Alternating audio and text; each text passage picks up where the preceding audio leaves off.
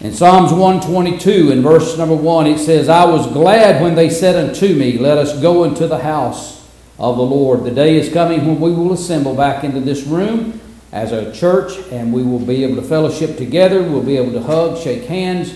Uh, that day is still in the future. So, I have titled my message this morning, Quarantined for Christ.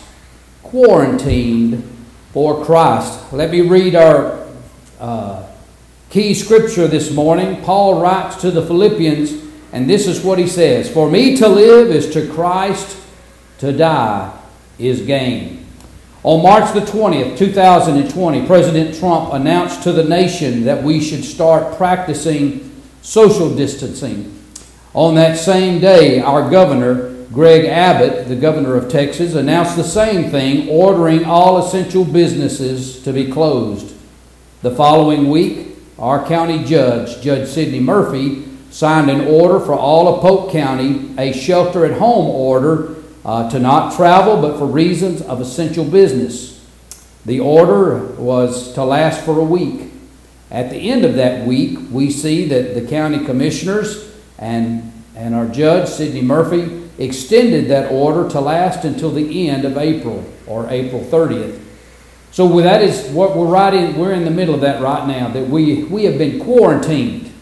We have been ordered to stay at home. I know and appreciate all of those who are practicing this uh, for the safety of not only our our county but our state, for our nation, uh, for us as individuals. Uh, this is a very uh, aggressive and a very contagious virus.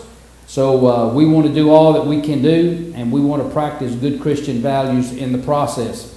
It's hard to believe that this is the fourth Sunday that we as a church body have not assembled together. And as I mentioned in a message several weeks ago, the fact that we have not been able to meet together, it should not have affected the worship that we as God's people have to our all knowing, all sustaining, all merciful, all loving, totally sacrificial God and Savior. And you say, wait a minute, Brother Wayne, how is that possible? What do you mean it should not have affected our worship? Well, I want you to know that it has affected our worship. Well, I want to use some illustrations this morning, and we're going to draw that illustrations and some of the context from the Word of God, and we're going to see some may say, well, it has affected my worship. Well, I want you to know God, if you are a believer in Jesus Christ, God has put inside of us the Holy Spirit. And I want you to know the coronavirus has absolutely no effect on our Holy Spirit that lives inside of us and our relationship with the Almighty, uh, all eternal God in heaven has no effect on that. We can worship, we can still praise God, we can still pray to God, no different than it was when we were sitting right here together in this service. So that is why I have entitled this message, Quarantined for Christ. You see, Paul said it boldly when he said in Philippians 1 and 21, he says, For me to live is Christ, to die is gain. So, this is what I want to do. I want to give us a quick summary this morning of the Apostle Paul, of his life, now, I want you to know that I'm going to start. His name was Saul in the beginning, his name was later changed to Paul. So I'm going to refer to him as Paul the entire time that I'm giving this summary. So his name was Paul, and as we are introduced to him at the stoning of Stephen, Stephen was a disciple of Jesus Christ. The Bible tells us that Stephen was filled with the Holy Spirit. Stephen was now uh, being questioned and tried by the Sanhedrin, which was the Jewish council or the Jewish government. He was being questioned by them. As Stephen proclaimed to them all of the history of the Jewish people, and he come to the end of his testimony, and he tells them that Jesus Christ is the Messiah, I want you to know the people were enraged. They did not approve of Stephen's message. They took him outside the city, they stoned him, and it is there where we are introduced to this man named Paul. Paul stood by the side. Paul, I believe, was a member of the Sanhedrin. He cast his vote for Stephen to be stoned, and he stood by the side and he collected and held the coats of those who were doing the stoning. So I want you to know that Paul was a was he was a zealot, the Bible says. A zealot is a fanatic for the cause of the Judaism, for Judaism or for the faith that Paul practiced. He was he was one of the most energetic. He wanted to see the the, the Judaism faith promoted above everything else. And one of the things that were causing the, the decline of Judaism was this mo- new movement called Christianity. This new movement where Jesus Christ was recognized as the Son of God, the Savior of the world, the Messiah for the Jews, and Paul rejected that. He was so fanatical about that. He was so excited about the, the faith that he had that Judaism was the perfect religion he would get orders from the Sanhedrin or from the, the magistrates to go from city to city. And anyone that claimed to be a Christian, anyone that claimed to, to recognize Jesus Christ as the Messiah, he had permission to take them out of their homes. He had permission to torment them, to torture them, to throw them into prison. That's how great a fanatic or a zealot of his faith that he was. And he was exactly that until we come to the point in Acts chapter 9 where Paul meets Jesus on the road to Damascus. This is where Paul had gained letters, letters of permission to go into people's houses and to arrest them, anyone that claimed to be a, a Christian or believing in Jesus Christ. And it is on the road to Damascus where Paul is met by a bright light and that light is Jesus Christ. And Paul asked him, he says, Who are you? And Jesus answered, and he says, I am the Lord, the one that you persecute. I am Jesus. And uh, Jesus addresses him and says, Isn't it hard for you to fight against me? Or the King James Version says, To kick against the pricks. In other words, it's, it's hard to go out and do what you're doing, especially when I, Jesus Christ, am the real Messiah. So it was in Damascus that Paul, he was on the road, he was blinded, he was brought into the city, and there was a man came and introduced him to who Jesus Christ truly was. He said, Paul, I want you to know that Jesus has given me this vision, and he told me that you were going to be one of his great ministers, that you would be bringing the gospel of Jesus not only to the Jews and not only to the Gentiles, but also kings around the world that you would be a minister unto them. So it, it was in that city that Paul became a believer in Jesus Christ. He believed that Jesus Christ was the Messiah. He believed that Jesus Christ was the Son of God. He believed that Jesus Christ died on the cross for our sins. He believed that Jesus Christ rose from the grave. And when he began to believe that, it was only days after when he regained his strength in Damascus, that he went into the synagogues and he began to preach that Jesus is the Christ, the Messiah. And he was using the Old Testament scriptures to identify that and say that to these Jewish or Jewish unbelievers. It was in it was in Damascus that when he began to preach this message that he was persecuting that the Jewish people began to try to put even the Apostle Paul to death. This was only the first incident where Paul is, is met with persecution for preaching the cause of Christ. We read in the scriptures that as a result of him preaching the cause of Christ, that Jesus was the Messiah in Damascus, we recognize that the people, the Jewish people inside the city, were trying to put him to death. He was lowered in a basket outside the city walls to be escaped. The next three years, we find out that Paul spends time, and we read this in Galatians chapter 1, that Paul spends three years of time with Jesus as he received the revelation, the revelation of grace that he would be preaching to the Gentiles all through the, the Middle East where he was pastoring and, and he was proclaiming the gospel. So we see that in Galatians chapter 1. Now, you might, I think you might be surprised when we start looking at the time period that Paul was a minister for the gospel. We, he was saved on the road to Damascus, and either it was either uh, 37 or 38 AD. Then, when we read in Galatians, we find that he was in uh, the desert of Arabia uh, for three year period. After that three year period, that makes it about 41 AD, and it was after that that he goes back to Troas, but it was he was beheaded for the cause of Christ in 68 AD. So you see that it was a it was only about a 25 year period there that Paul was an active minister for Jesus Christ.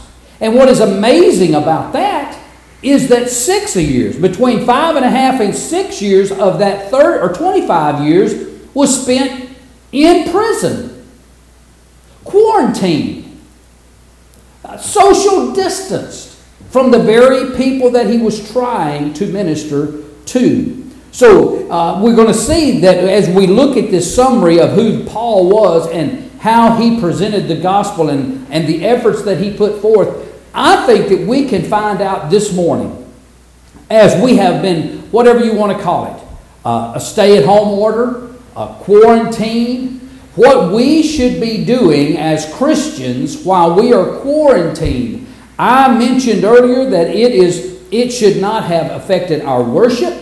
It should not have affected our prayer life. It should not have affected our learning and the teaching that we do for Christ, especially in our generation today, especially in the society of technology that we have today. We should be proclaiming Christ even more now than Paul even had the opportunity.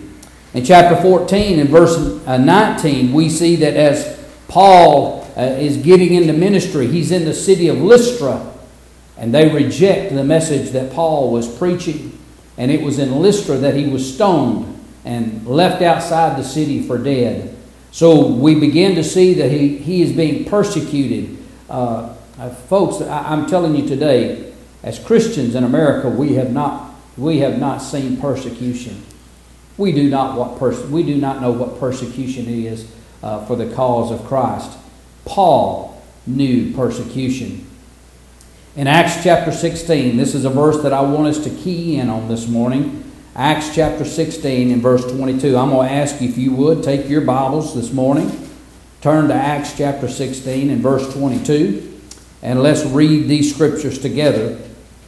We will see that as uh, Paul is in Philippi, Paul goes out and he has, uh, he has healed a lady that has a demon possession. As he comes out into the city, uh, they reject what Paul has done. They're mad at Paul for what he has done to these people.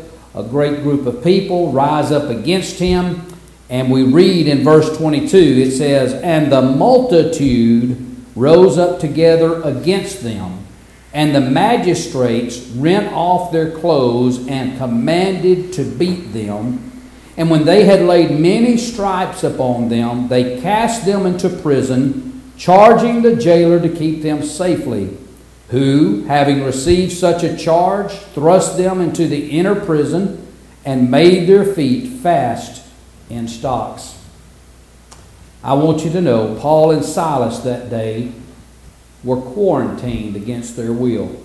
Well, I guess you could say they were in prison, quarantined. They could not leave. They were not allowed to have their freedom. They were deprived of their basic essentials. And on top of all of that, they have been beaten. They have been thrust into the inner prison. They have been chained to the floor in stocks.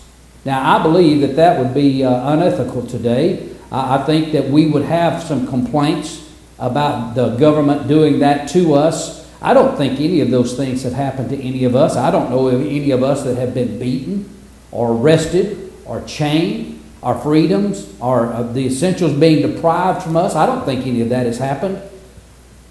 But yet I hear a lot of complaining. That's a sad thing. Christians, it's time for us to rise up. It's time for us to praise God. It is time for us to pray to God. It is time for us to worship God. Because what we see when Paul and Silas have been deprived of all of these essentials, when he's been deprived of his basic freedom, Paul has not done anything wrong. It's the people that rose up against the message that Paul was preaching that caused the problem. When we read in verse 25, we see that Paul's worship of God, Paul's direction in prayer to God, God, uh, Paul's praise to God has not changed. All, all these things has been, been deprived of him. Nothing has changed. In Acts chapter 16 and verse 20, 25, it says, And at midnight, Paul and Silas prayed and sang praises unto God, and the prisoners heard them. Quarantined for Christ. Quarantined for Christ. This morning, we are not able to assemble as a body. I hope and pray that you continue to sing praises to God as an individual or as a family together this morning. I know that we have Christian radio stations all around the world. You can tune into a Christian radio station this morning. You can play, play music. You can sing along with the radio. You, can, you have CDs and music that you enjoy and that you love to listen to. Plug those things in, those, those songs that exalt and praise the Lord. Uh, Brother George Snook, he sent me a, a song this week that talked about the problems of the things that were taking place in the world today. Man, I was so excited to get that. I, I want you to know, Brother George, I went and looked that up. I watched it on YouTube. A message, a song that, that tells us that the Lord is with us even today in all the struggles that we're going through. My prayer this morning is that your prayer life your worship of God, your studying of the Scriptures has not changed or been altered because of these stay at home orders. Paul was later, later arrested in the city of Ephesus and was held in prison. And he was quarantined for two years. In Acts chapter 24 and verse 27, it tells us this But after two years, Pontius Pilate came to Felix's room and Felix, willing, willing to show the Jews a pleasure, left Paul bound. Now, what we're looking at here is Paul has been arrested in Ephesus, and he has been held now by the government, the Roman government, for two years. For two years he's been held. Then we get on down to chapter 28, and it says, And Paul dwelt two whole years in his own hired house and received all that came into him in other words, he was in two years in Felix's prison. Then he finally gets over to Rome, and he is in Rome for two years in his own hired house, but a soldier was staying with him. He didn't have freedom to leave and go as he pleased. He was again quarantined.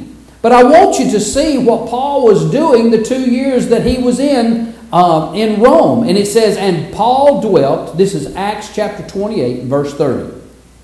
And Paul dwelt two whole years in his own hired house and received all that came into him, preaching the kingdom of God and teaching those things which concerned the Lord Jesus Christ with a confidence no man forbidding him. My goodness gracious. Here he is. He's been in prison for two years by Felix. Now he's in prison for two years in Rome. And what is Paul doing? He is inviting everyone he can to come to the house, and he is preaching the kingdom of God unto them. He is teaching the gospel of Jesus Christ to them. He has not hesitated, he has not stopped simply because he is quarantined or he's not able to get out. My prayer, if you're listening to me this morning, my prayer is that your service and your worship and your prayer life to Jesus Christ has not sustained or has not stopped since this time that we are not able to assemble together as a church. I hope it's not been hindered. If it has been hindered, let this be an encouragement to you today to start every single day with a time in God's Word. To start every single day, wake up in the morning and, and maybe you need that cup of coffee before you start singing praises. Maybe you're not one of those morning people but start your day as you're getting out of the bed and said, Lord Jesus, I give you this day. God, I want to serve you with all of my heart, my soul, my mind. And God, as soon as I get this cup of coffee, I'm going to sing praises to you as loud as I can. I'm going to gather my family together and we're going to sing praises. We're going to let you know that we honor you and we worship you and you are worthy of what you have done for us. And we're going to praise you this morning. We see that Paul continued as a prisoner to teach and to preach the Word. I want you to know that is why we are doing today what we are doing. We have a desire to get God's Word out. We don't want to hesitate just because we're not able to come and assemble together. We have a desire to teach and to preach God's Word to everyone that will listen. I was asked what was Paul's motive, motivation to continue. I mean, my goodness, if I chose an occupation where I was stoned, where I was beaten, where I was flogged, where I was in prison, I might look for a different occupation. I might look for a, a, a job opportunity that has uh, less hazardous situations. So I began to ask, well, what in the world could have been Paul's motivation to continue? When he said in Philippians 1:21, "For me to live is Christ and to die is gain," where, where did that motivation to make a statement like that come from? And I want you to know, I've read this scripture so many times. Never has it had more meaning to me than as I was studying for this message. Paul's motivation. I, I encourage you right now to turn to 2 Timothy chapter 2 and verse 8. 2 Timothy chapter 2 and verse 8. I want to give you a second to find that. These are so these words are so powerful this morning as we see all that Paul has gone through to give us the word. We understand that he continued to teach. We understand that he continued to preach while he was in prison. Not only that, Paul wrote 13 of the books that we find in the New Testament. Five of those we find that he wrote while in prison. He was not just sitting there, he was concerned about the churches. He wrote letters from prison to these different churches that he had established around the nations. Look with me in 2 Timothy chapter 2, verse 8. This is our motivation this morning to bring you this message. Paul says this Remember that Jesus Christ of the seed of David was raised from the dead according to my gospel, wherein I suffer trouble as an evildoer, even unto bonds. Listen to these words, but the word of God is not bound. The word that we read from these scriptures this morning is not bound. The Bible tells us that His word will not return void. In other words, the preaching of God's word is effective. It penetrates even to the heart. The God's word will, it, it is not bound. Then Paul says this, therefore I endure all things for the elect's sake that they may also obtain the salvation which is in Christ Jesus with eternal glory. I want you to know here at Soda Baptist Church, we're going to do all that we can do to proclaim the gospel of Jesus Christ.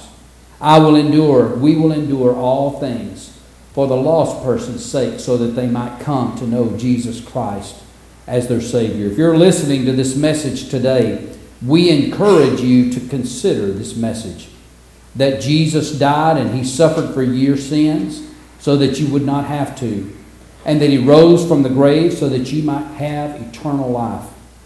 You are our motivation to bring these messages to you today. If you are a believer in Christ this morning, I encourage you this morning and every morning of the week to praise, pray, and preach Spread the good news that Jesus is Lord. Let me say that again.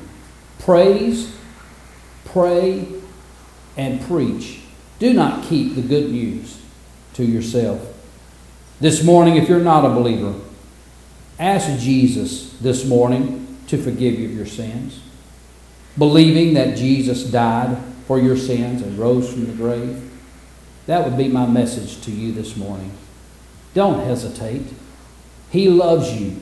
The greatest message of all the Bible is this God loves you, He cares for you deeply. All of the words in this book right here are for you. Come to Jesus this morning. This morning, if you're a believer, my prayer this morning is to encourage you to stand up, to pray, to preach, to praise God, even more in a time like this than ever before. There was only one other time that I can remember that the world or the nation has turned to God and to the church more than this, and that was on 9 11.